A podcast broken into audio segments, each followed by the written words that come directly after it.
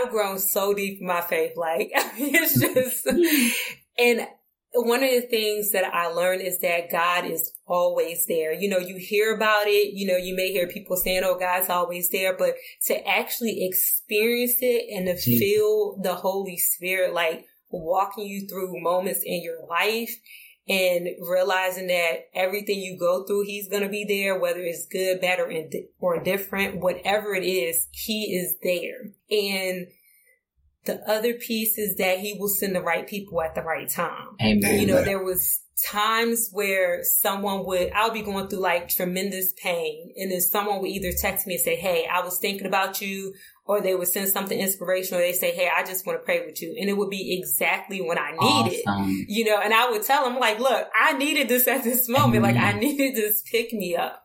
So that was the other piece is just seeing how he worked and how he put everything in alignment as I went through this journey.